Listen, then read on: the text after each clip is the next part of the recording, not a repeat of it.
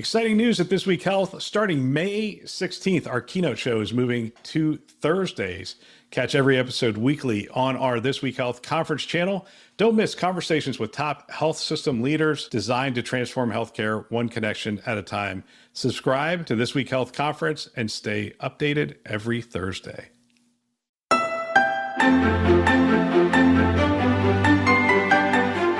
Thanks for joining us on This Week in Health IT Influence. My name is Bill Russell, former healthcare CIO for 16 Hospital System and creator of This Week in Health IT, a channel dedicated to keeping health IT staff current and engaged. Today's guest is Dr. John Halamka, president of the Mayo Clinic platform. Special thanks to our influence show sponsors, Sirius Healthcare and Health Lyrics, for choosing to invest in our mission to develop the next generation of health IT leaders. If you want to be a part of our mission, you can become a show sponsor as well. The first step is to send an email to partner at thisweekinhealthit.com.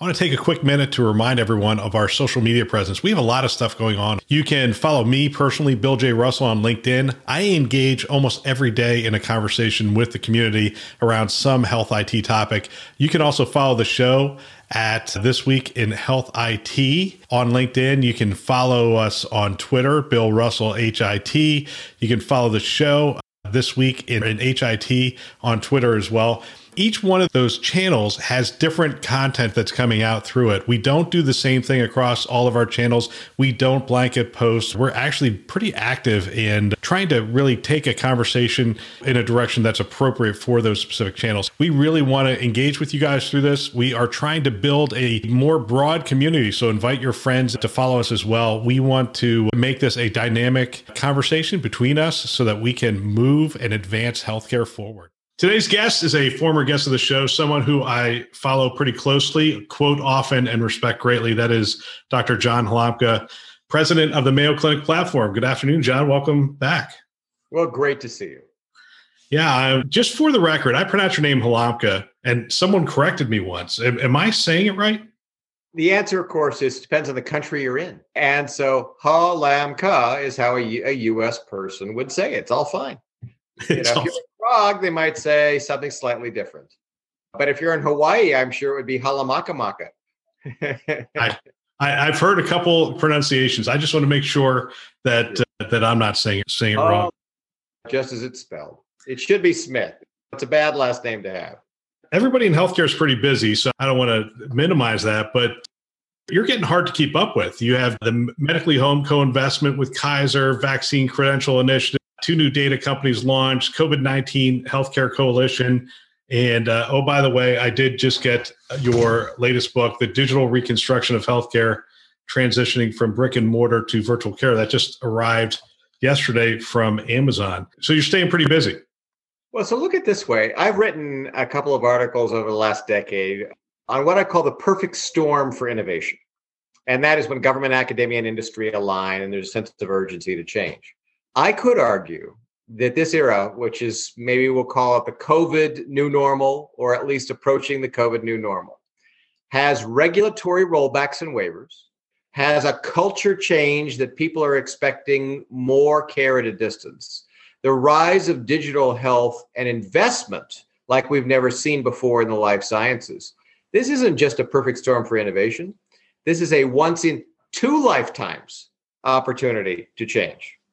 Yeah, it's interesting. I was doing a little research for this in Becker's. You talked about that a little bit. I guess they're quoting the Mayo report, and you were talking about healthcare 2030, and you said, but what we are seeing now is that 2030 is going to arrive in 2021 because of those things that you just said. We've had a lot going on. Give us some examples of how far we've been able to come over the last 18 months because of this rolled back regulatory environment and, and investment and changing consumer behavior. It's amazing how many things have changed in 18 months. And of course, I can give you plenty of details, which I will in a second, but let me make it very personal. My mother is just about to turn 80. Do you know that my mother was not a user of digital health, virtual health? In fact, really felt that this iPad or laptop was really getting between the doctor and the patient.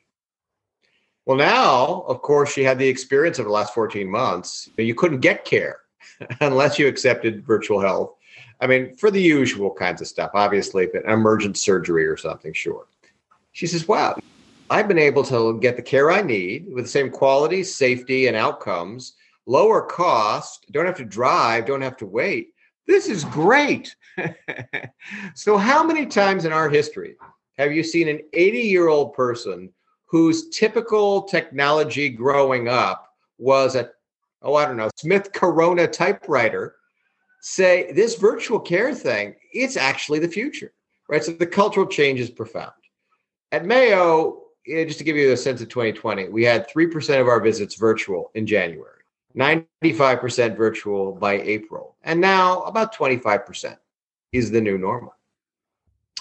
So, sure, we're not still at 95%, but we've gone from three to four to 25 in one year. Again, how many times in our history have you seen adoption of a technology that goes up by five, six, seven times in a year? And part of that, as we found with Medically Home, as you say, and the advanced care at home, is the regulatory rollbacks enable us to have care at a distance, enable us to have different licensure and different levels of practice, but reimbursement that's near parity, right? So the problem with telehealth before COVID is you could never cover your costs, so you couldn't scale. And I can tell you from every conversation I have with HHS, CMS, ONC, there's no desire to roll back these changes. Cultural imperative, absolute uh, reimbursement, and policies that suggest we can do this forever, all good. We're going to go into all those things. We're going to go into medically home in depth, but I want to I want to lay the foundation for this. So the Mayo Clinic platform, the concept of a platform is probably why we're talking about. In addition to all these things, but a platform enables us to move quickly much more quickly than individual applications, individual data stores, and those kind of things. So, talk about the concept and the vision for the Mayo Clinic platform. So, Bill, this is probably one of the hardest things for people to understand. They say, oh, well, I see. You put a whole bunch of businesses together under one roof and it's a platform. Well, no, that's a collection of pipeline businesses. So, let me give you an example, which you're going to find very odd. But I am at Unity Farm Sanctuary, surrounded by 300 animals. So this is a John Deere 2032 tractor. Happens to be the tractor we use. John Deere was classic pipeline company, which is it bought a bunch of parts from all over the world, assembled this thing, sold it to a customer, done. That is a very linear, if you think about it, supply chain flow from the tire manufacturer to the tractor builder to the customer, and there's no additional revenue several years ago, and a Harvard Business School case has been written about this. John Deere said, let's become a platform company. I say, wait a minute. How could a tractor builder be a platform company? So here's what they did they instrumented every one of their larger tractors with various sensors that could measure GPS. Where are you on your field? How fast are you going? How's the engine running? Oh, and then they got water telemetry. So they understood, hmm, let's see how much rain you had and then how much work you did. Oh, and then they started getting commodity prices of wheat and soybeans and corn. Today, they have the largest database for precision agriculture that exists in the industry. And you say, wait a minute, you know, precision agriculture? Yes. Well, in fact, we can tell you what the commodity price of corn two months from now will be because we actually know who's harvesting how much rain they had, what the RPM of their tractor is. So it isn't just John Deere selling data to its customers or building better tractors. Now there are third parties coming to that platform and building all kinds of new apps, new analytics, even stock market forecasting. John Deere is now a platform data company. And for every new tractor they add, more telemetry comes to the platform, making it even more valuable. So that's a way to think about a platform. We'll get back to our show in just one moment. Every day you're using your skills to help end substance use disorders within your community. The Health Resources and Services Administration is here to help you with the new STAR LRP program, which is Substance Use Disorder Treatment and Recovery Loan Repayment Program. Pay off your school loan with up to $250,000 from the STAR LRP in exchange for six years of full time service at an approved facility. Behavioral health clinicians, paraprofessionals, clinical support staff, and many others trained in substance use disorder treatment are encouraged to apply. Applications are open until Thursday, July 22nd. 2021 at 7:30 p.m. Eastern Time, which is right around the corner. To learn more and apply to join the STAR LRP, you can use the link in our show notes or visit bhw.hrsa.gov to learn more. That's BHW, as in Behavioral Health Workforce.hrsa.gov. Now, back to our show. So, talk about the elements that go into that for healthcare. I think this is This Week in Health IT. I think people understand the elements in that it is data, it's advanced analytics, it's advanced capabilities, artificial intelligence, and machine learning. I'm trying to envision what other aspects. It's, it's probably also processes, I would imagine as well. I mean, what what are the elements that come together around this? So let me give you four broad categories, and these are just categories, right? These aren't specific products, but they're categories. Would you agree that we have a huge amount of new data sources because of the devices we wear, the devices we carry, the devices in our beds, the devices in our homes, right? All this data, lots of it continuous, high velocity data. How are you going to gather it? How are you going to curate it? How are you going to normalize it, put it in standards? So, the first set of platform components I call gather right? It's gathering all these new data sources from wherever they may be. And uh, unfortunately, lots of them aren't in standard form. So there's just a lot of work to do to clean them up and to put them into a universal schema so they can be used for the next step, which is discover. Imagine you have 60 petabytes of data. That's a lot of data. How are you going to find the signal on that noise? How are you going to answer a question a clinician has today? How are you going to do precision medicine?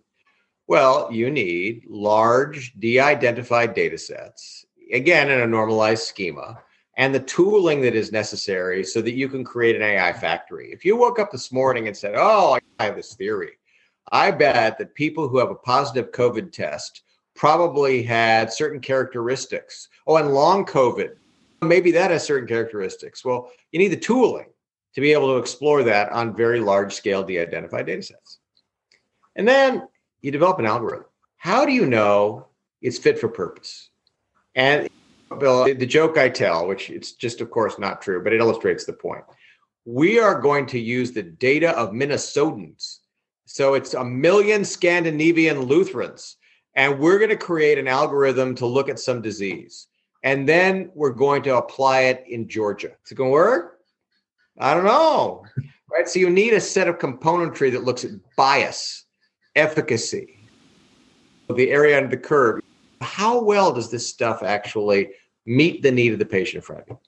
And finally, we're going to, once we have the algorithms and the analytics and the visualizations, how do we deliver them in a workflow so that a nurse, a doctor, some kind of extender can get the benefit of whatever decision support you're offering? So when you look at Mayo Clinic platform, it broadly falls into those four categories when you look at our co-investments and co-developments, the things that we've launched as joint ventures. Yeah, so I'd I'd like to go into the Kaiser co-investment with Medically Home, and I, I mean there's there's so many things. Uh, this is really exciting. Why don't you first talk about what Medically Home's doing and how you got to this, how you got to this point because you started working with them before the significant investment with Kaiser. Talk about how this came to fruition. So ask yourself the following question.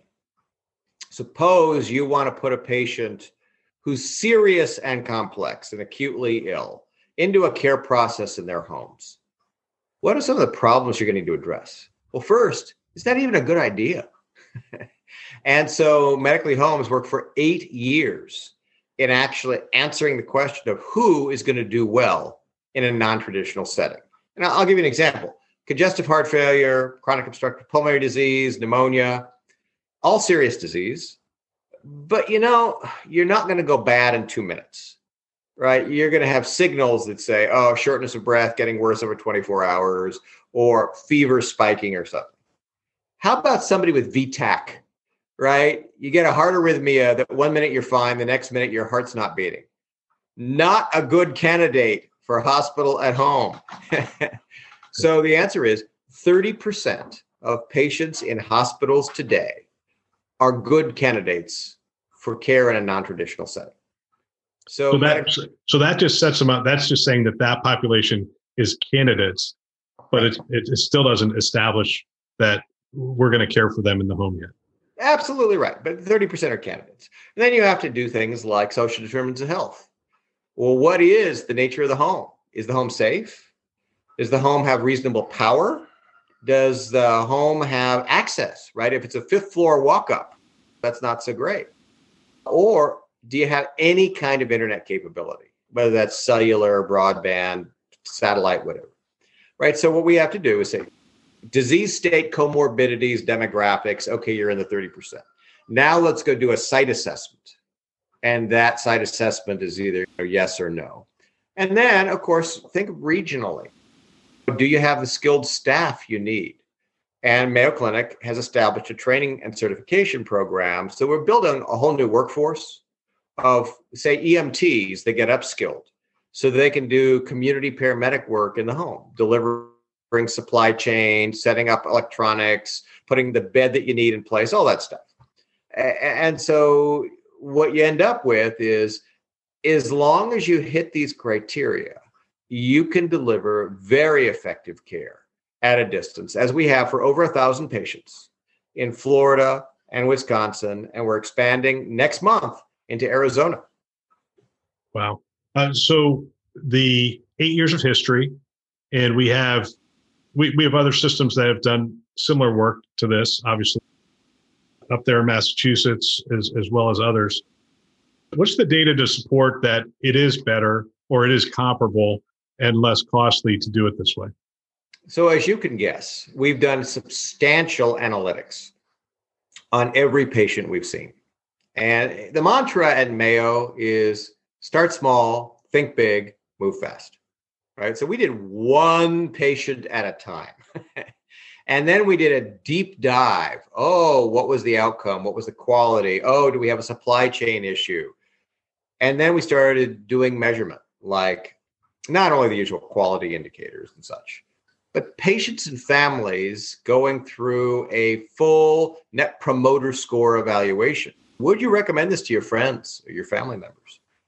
And so, mathematically, after the first several patients and series of process improvements and then ramp up and all the rest, what we end up with is, to your point, the analytics that say, oh, every quality measure same, outcome same, safety same, cost, where you cost computations in healthcare are a science, but you don't have the bricks and mortar sunk costs when you're talking about a home you don't have the heat, power, light. You don't have all the janitorial staff, all that other stuff. So you do a cost computation, and it looks like about half.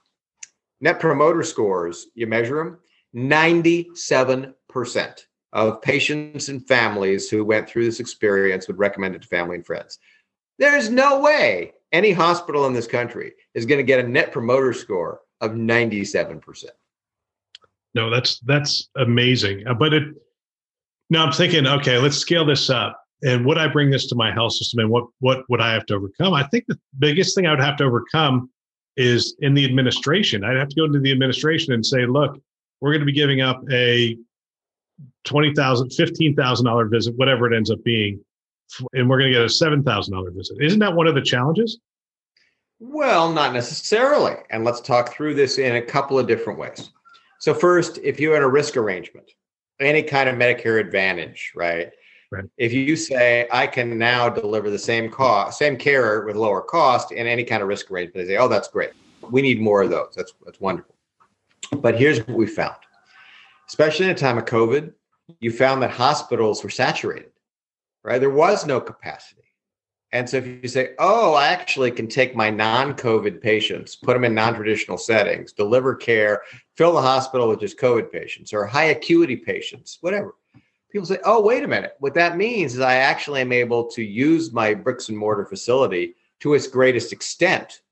And that actually, from a business sense, makes make, easy to convince people. But you know, there's one element to this. And that other element is imagine that you have an immunocompromised patient, 87 years old. This is actually a true story. and you say, Oh, no problem, ma'am. I'm going to bring you to a place with lots of people coughing on you.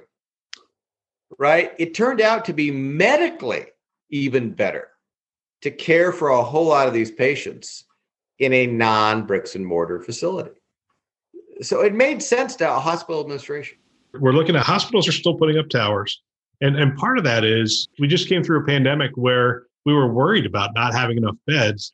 But it, it, in your book, you talked about, hey, you know what, you're going to want to take this into account because, again, 30% are eligible. Uh, so let's just say 20% of those bed visits might be done out of the home. You might increase the number of overall beds that are Mayo Clinic or whatever beds in that community without adding a single, you know, room in in the hospital itself. How do you sort of balance those two things? In the pandemic, we were worried about not enough rooms or the right type of rooms, I guess. And the nature of healthcare is changing. We can do higher acuity out of the home with a certain level of effectiveness and it's going to look different moving forward. How do you balance those two things?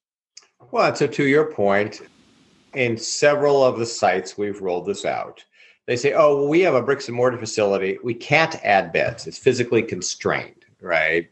Don't have enough land. Or the capital that is required to add beds is so high, we just can't do it. say, how about this? What if you could see 20% more patients without investing capital or worrying about your physical footprint and use your existing staff. Say, oh my God, that's amazing. It's like one of the only ways for a healthcare system to expand its economic impact for a community.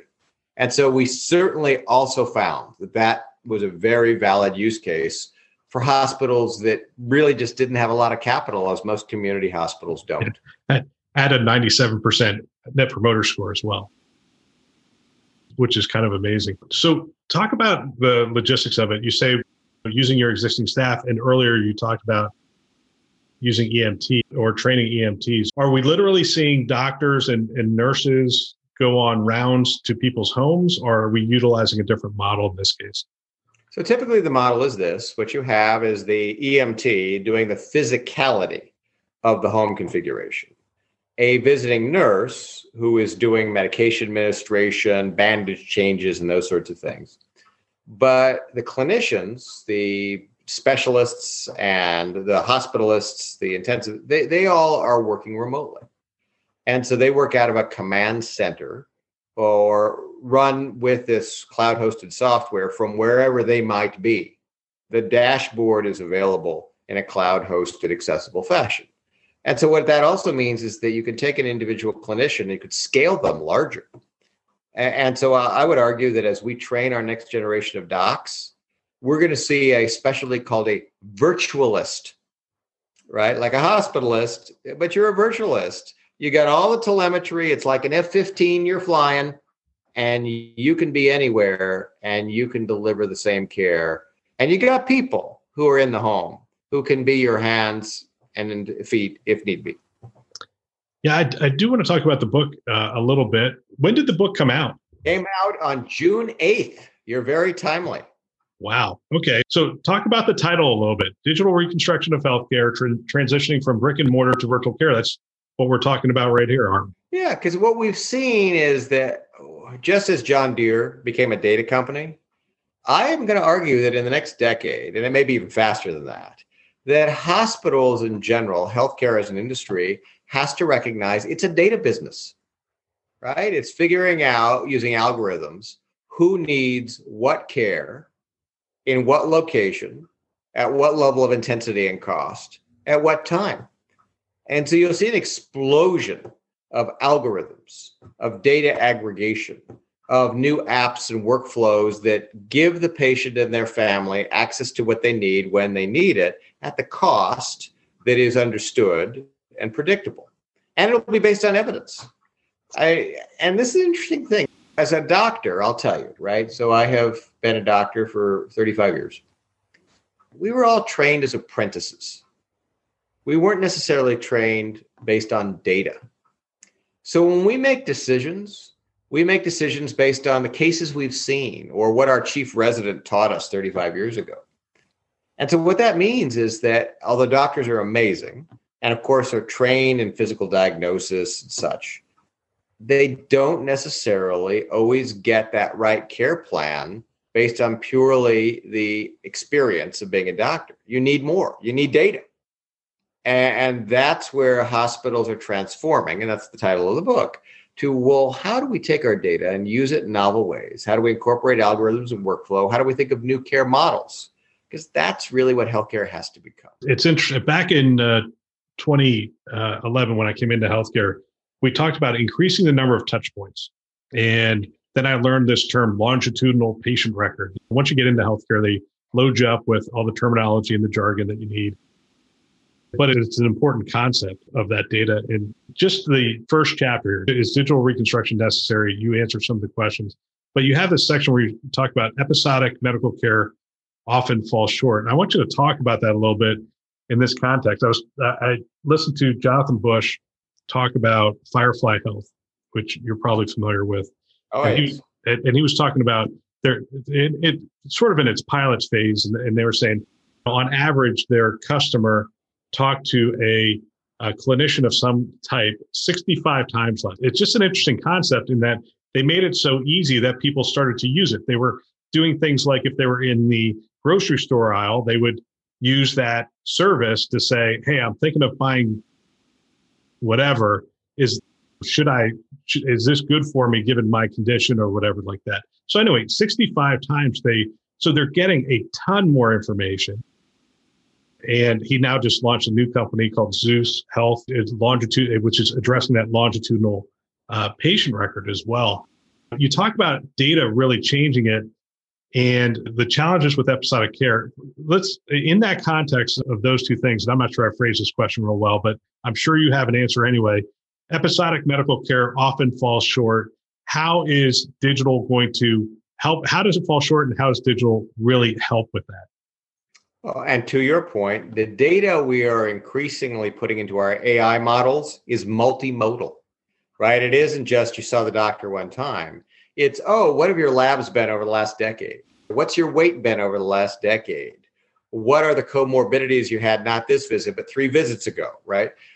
In the model, for example, we have 60 algorithms that we've developed in Mayo Clinic platform, but one is a breast cancer prediction model. It has 84 inputs right? And so we can predict which women will develop breast cancer and offer them treatment today so they never develop breast cancer. But it requires 84 input variables. And those are gathered over a life of experience. I mean, it's right, it's structured, it's unstructured, it's telemetry. I'm going to use a funny term the exposome know, right? What what did you where do you live? Oh, you live in a dusty place where you're breathing grime. All of these things have to go into the algorithm. Let me give you a silly example. This is actually true example, but don't worry. It's me. So uh, in January, I developed a cough and a fever in uh, January of 2020. And you know, it was nothing, right? Just like a cold kind of thing. So who would worry about that? Oh, did I mention in December of 2019 I was in Wuhan, China? Really, I really was. Now, would you say that if I went to the doctor and had an episodic visit in January and say, yeah, whatever, it's the flu, it's a cold, it's not enough, right? You need to know my travel history for the last 90 days. I didn't have COVID, by the way. I'm still COVID negative, vaccinated, all good. But, right, you could see how it's your longitudinal experience, your travel history, your, oh, what do you do for a living? Oh, you live on a farm? Oh, well, I didn't think about this sheep disease that you could possibly be carrying. You have to integrate all that stuff to get the right diagnosis. Yeah, you know, honestly, I, I want to get back to the farm because there's this new thing that's happening where people are foraging for stuff. And I thought, these people are going to kill themselves if they don't have uh, Dr. Halamka's knowledge. They're just going to go out and like pick poisons. And it, we'll get back to that later. It's it's a, just a side thing for my knowledge. I was reading this article thinking, I think these people are. I understand what they're trying to do, but I'm afraid they don't have enough knowledge to go out and pick the right mushrooms, and they're going to end up doing a televisit with you at some point in the future. I do so. 900 televisits a year, and I've done five today. And so, to your point, I mean, again, we could talk about this later, but here, if I were to uh, just uh, take my email for oh, the last half hour or so, and I'm just, I'll find you a good mushroom photo that's just coming like, my three year old ate this. What am I going to do? yeah.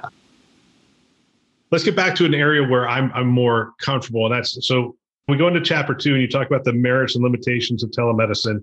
And I, I want to skip over the the virtual visits, the urgent care visits and whatnot. That's been talked about really uh, ad nauseum. Not that it's not important; it's really important. But I, I want to talk about remote patient monitoring because this is one area where I, I, think you guys are at the forefront of this. And there's a couple things about this. One is, um, let's first of all talk about where has remote patient monitoring been effective, or where have you implemented it where it's been really effective for for the Mayo Clinic or the Mayo Clinic platform?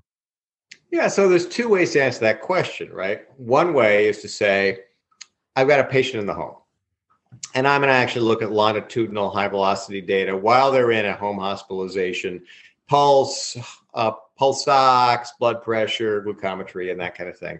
And you can use that to say, when is a patient starting to have an issue?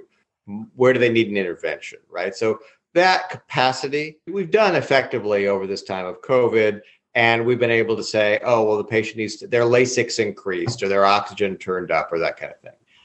And that works. But here's what's really interesting.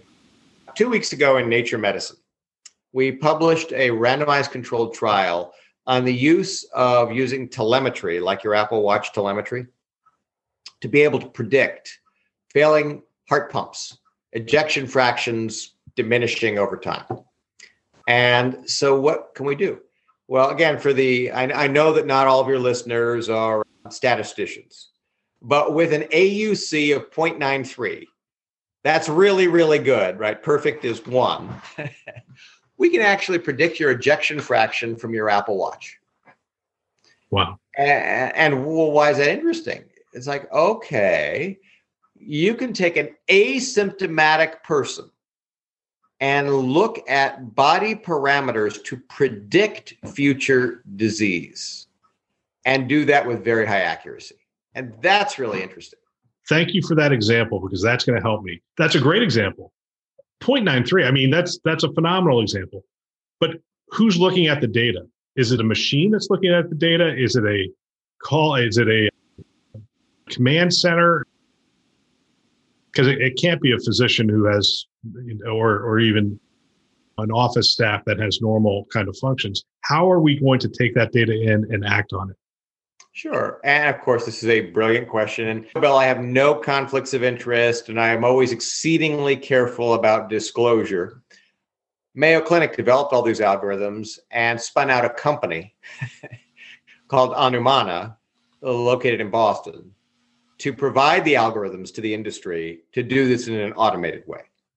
And so, as you point out, it has to be a combination of automation, looking at millions of incoming signals, and for most of them are just completely normal. And if there is something aberrant, then you'd get a human review. And Mayo does have a command center, by the way, for the review of not only the remote patient monitoring activity, but also for incoming telemetry. So, so in fact, to your point about what hospitals of the future have to be, you're going to be these massive diagnostic centers using humans plus AI to look at all these signals and be able to identify disease more rapidly.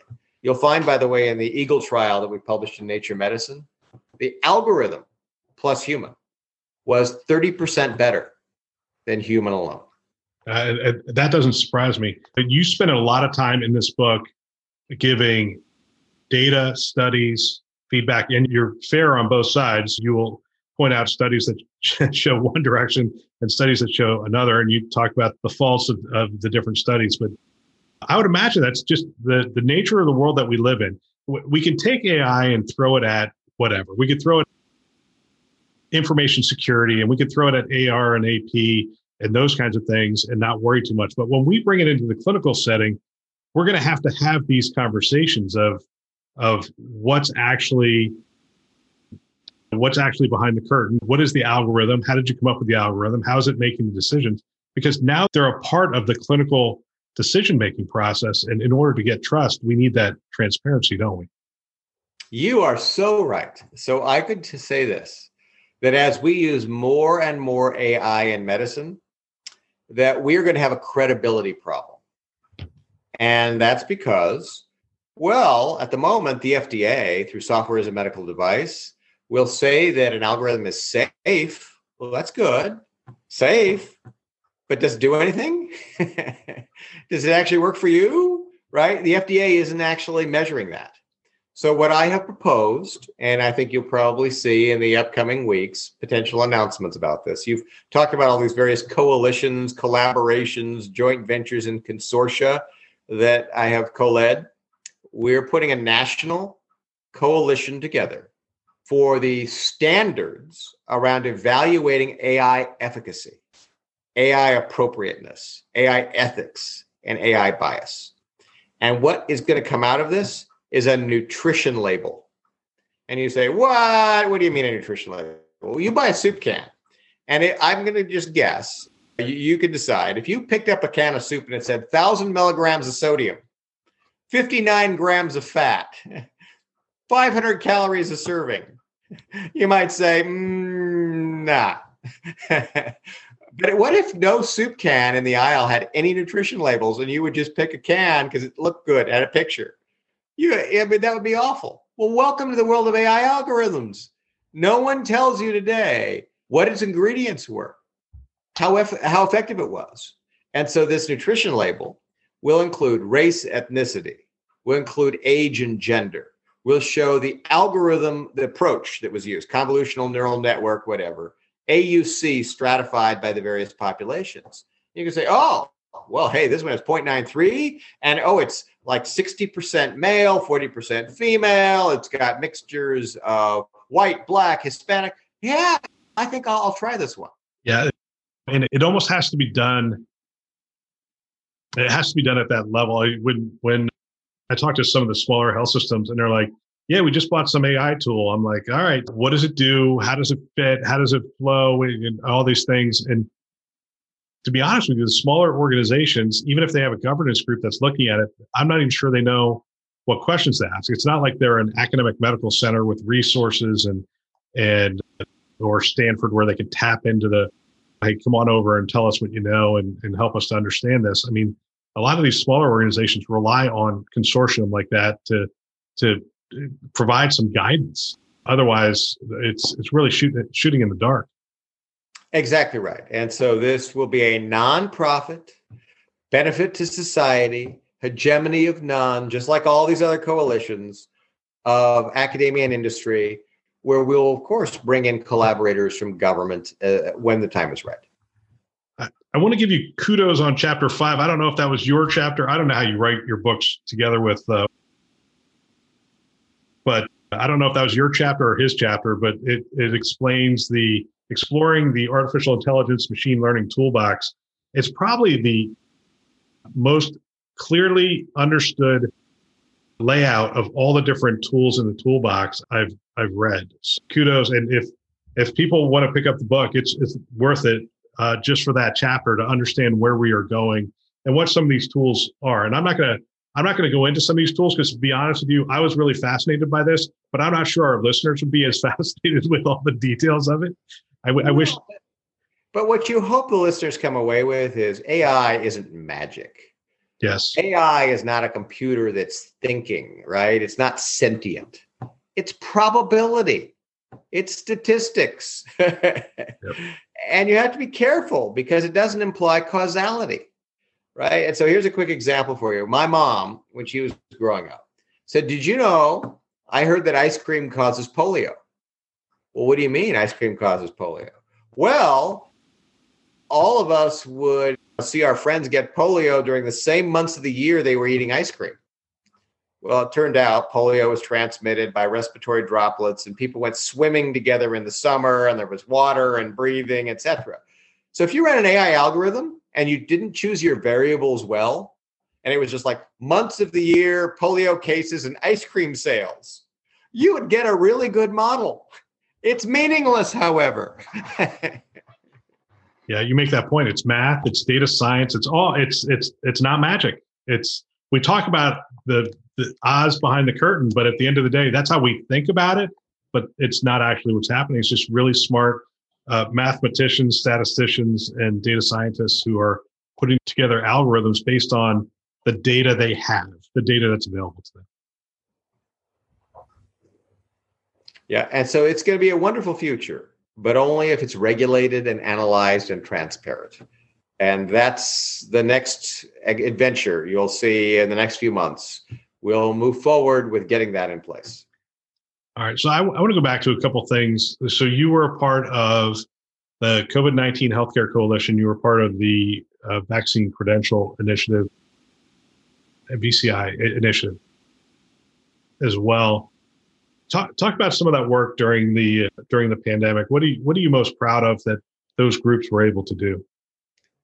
So what happened in 2020 that will live with me for the rest of my life was the camaraderie right? So what you found was it was March 13th of 2020. Looked in my inbox. Oh, all these companies, they want to do something.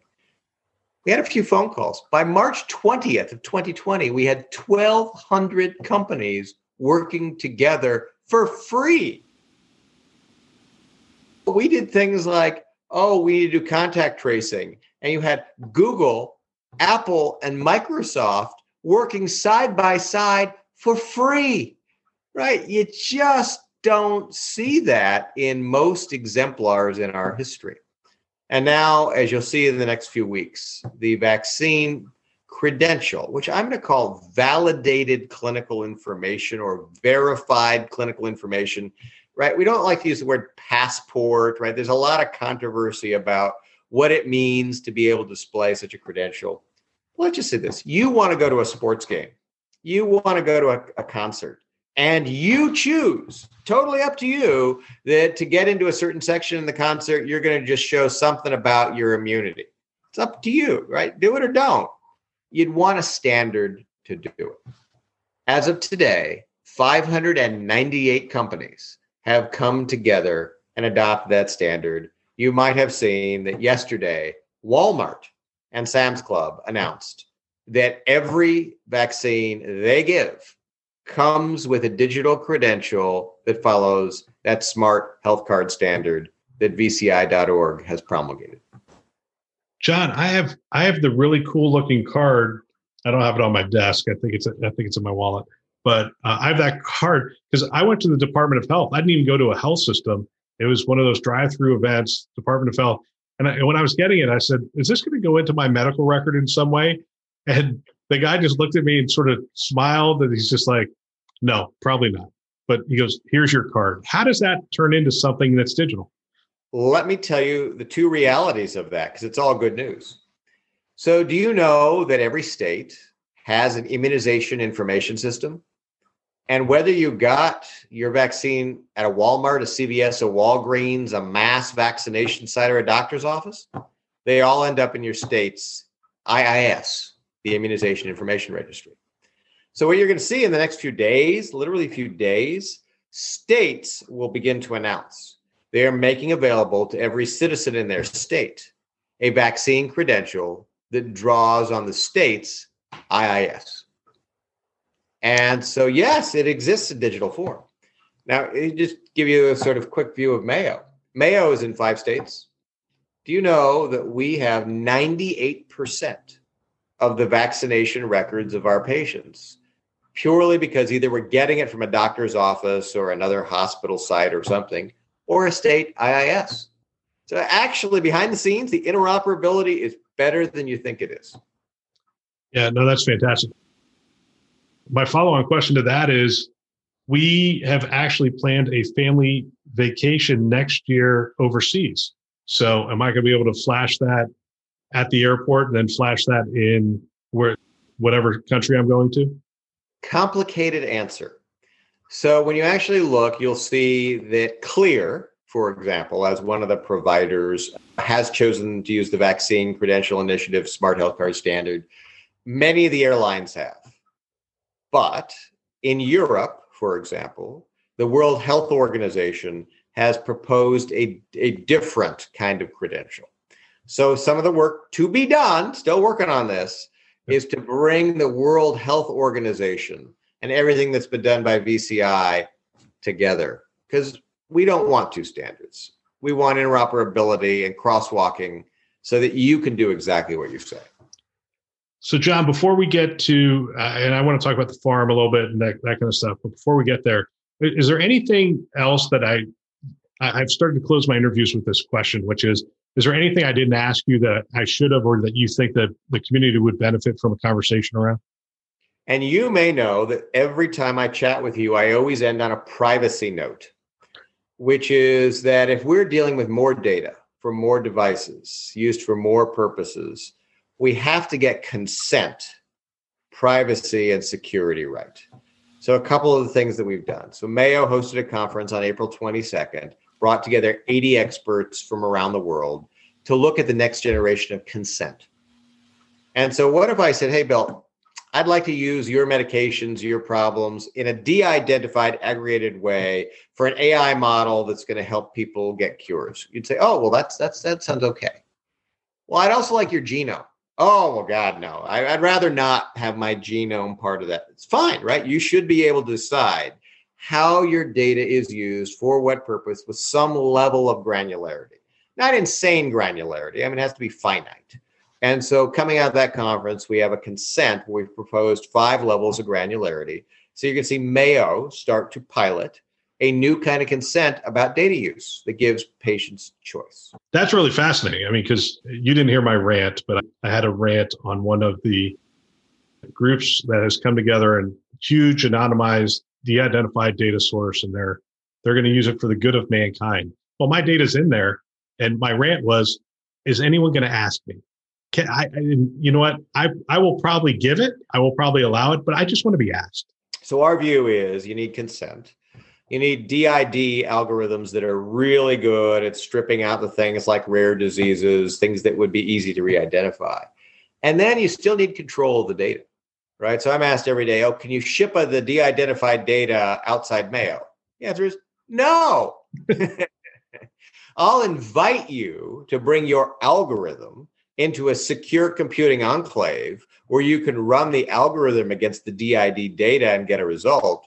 But no, I'm not going to give the data to some third party, right? So there's all these privacy and security things. You'll see in the next several quarters huge numbers of new hardware and software approaches to keep data safe and to bring algorithms and data together in a way that's privacy preserving and ethical. Yeah, I guess I'm going past my last question. Are, are you concerned with the amount of ransomware events that are going on right now? Oh, of course. Right. And so whenever I lecture about security, I describe it as a Cold War, right? Everyone innovates to say, oh, look, we've put up the world's best encryption. We got a moat, we got hot oil, we got people shooting arrows. And then what do you know? The hackers invent the missile, right? And so it's this Cold War of constant escalation. And it's not at all a project it is an ongoing process. Yeah. And we need to innovate every single day.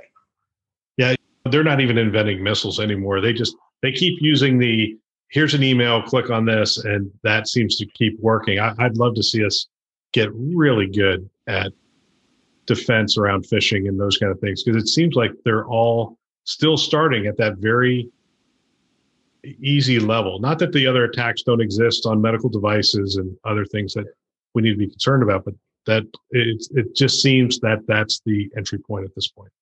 You got it. All right. So tell us about the farm. What's new on the farm? Oh, well, of course, it's now that lovely time of year, 70 degrees in Boston. We've had surprisingly a good amount of rain. So, as the West Coast is parched, the East Coast at the moment is not in drought. And so, animals are really quite happy when it's 70 and moist. Uh, so, the usual part of running a farm is that I'm constantly dealing with illness, disability, right? As we are getting animals that have been injured or abandoned or abused. So every day eh, there are new adventures in dealing with oh, this is an infected wound, or this is an orthopedic injury you didn't expect. Today, I have a duck that clearly has a broken neck, but yet no spinal cord damage. And so, you know, we take all of our emergency medicine skills and all the community's expertise, bring these animals back to health the best we can. So you have the largest animal sanctuary in New England. So, I mean, are, are you trained in veterinary medicine or do you rely on others from the outside as well? Well, and so it's a triage, as you can imagine, mechanism, which is, a, a, it turns out emergency medicine trains you in a lot of things, right? So the physicality of closing Bill's wound or Ripley the horse's wound turns out to be fairly similar. Yeah. The medications you'd use for you getting conjunctivitis and a goose with conjunctivitis are the same, right? So, so we can do that. But then there are certainly specialty surgeries I am not licensed nor qualified to do. And so we have Tufts Veterinary School, just 20 minutes away. And so we can rely on a series of visiting vets for each species that we care for. And so it's a sanctuary. It's not a place where people are coming and doing tours and that kind of stuff, right? Yes, we actually have tours every day. Oh, do you really? Yeah. Well, we, and we ran an event last Saturday with 400 people. And uh, the way we did it is we socially distanced. We brought them in for two hours of intense touring and lectures and animal experiences, and then the next group, and then the next group, and the next group. So, on average, we are running about three tours. All right. Are you going to do anything around the health conference when it's up there in Boston? That's a thought. Yeah, no one has asked yet, but because I have been a speaker at Health for a while, they always do these caricatures. So this is the John Halamka mask. it's funny. So, so, do you think at HIMSS is it going to be mask and social distance? Well, remember, both are requiring vaccination credentials. Right. Well, well, that's what I'm wondering. So, I, I mean, I've been vaccinated, and they're going to require credentials to get in. So everybody there will be vaccinated. In theory, you wouldn't need masks and social distancing, right? And I think the answer is they're going to say indoors, do what you feel is prudent. Right. And so you'll find some people masked, some people socially distanced, but everyone on prem will be vaccinated, including staff. Fantastic. Hey, John, thank you very much for your contributions to the industry as well as taking your time out for spending some time with us. We really appreciate it. Well, hey, Bill, always happy to talk anytime. And I'll close with one sort of silly thing. So while we were talking, a three year old just ate that. What are you going to do? Three mushrooms. The answer is it's Marasmius oreades. I recommend garlic, a little onions, and maybe some olive oil. so you get pictures of mushrooms all day. That's that's that's what people are sending. Wow. Exactly. this three-year-old will be fine. that's that's good. Well, and actually, that's great peace of mind. I anyway, I I'm an example of I had a phone call with an emergency med- medical doctor, and it was in the middle of the night, and I was thinking of going to the ED. I called him up, or we went back and forth in text. We had a phone conversation. And he said, "You don't need to go to the ED," and he was right. I didn't need to go to the ED based on things. That's the that's the value of of telemedicine. It's it's really putting me at ease, putting my mind at ease. I you know because I don't know at that point. I just feel pain. And he's like, "No, that that will pass. You'll be okay." And I'm like, "Okay, that's all I need to hear." So See, this is the new normal. It is. It is new normal. John, thanks for your time again. What a great discussion. If you know of someone that might benefit from our channel from these kinds of discussions, please forward them a note. Perhaps your team, your staff. I know if I were a CIO today, I would have every one of my team members listening to this show. It's it's conference level value every week. They can subscribe on our website, thisweekhealth.com, or they can go wherever you listen to podcasts Apple, Google, Overcast, which is what I use, uh, Spotify, Stitcher, you name it. We're out there. They can find us. Go ahead, subscribe today, send a note to someone, and have them subscribe as well. We want to thank our channel sponsors who are investing in our mission to develop the next generation of health IT leaders. Those are VMware, Hillrom, Starbridge Advisors, Aruba, and McAfee. Thanks for listening. That's all for now.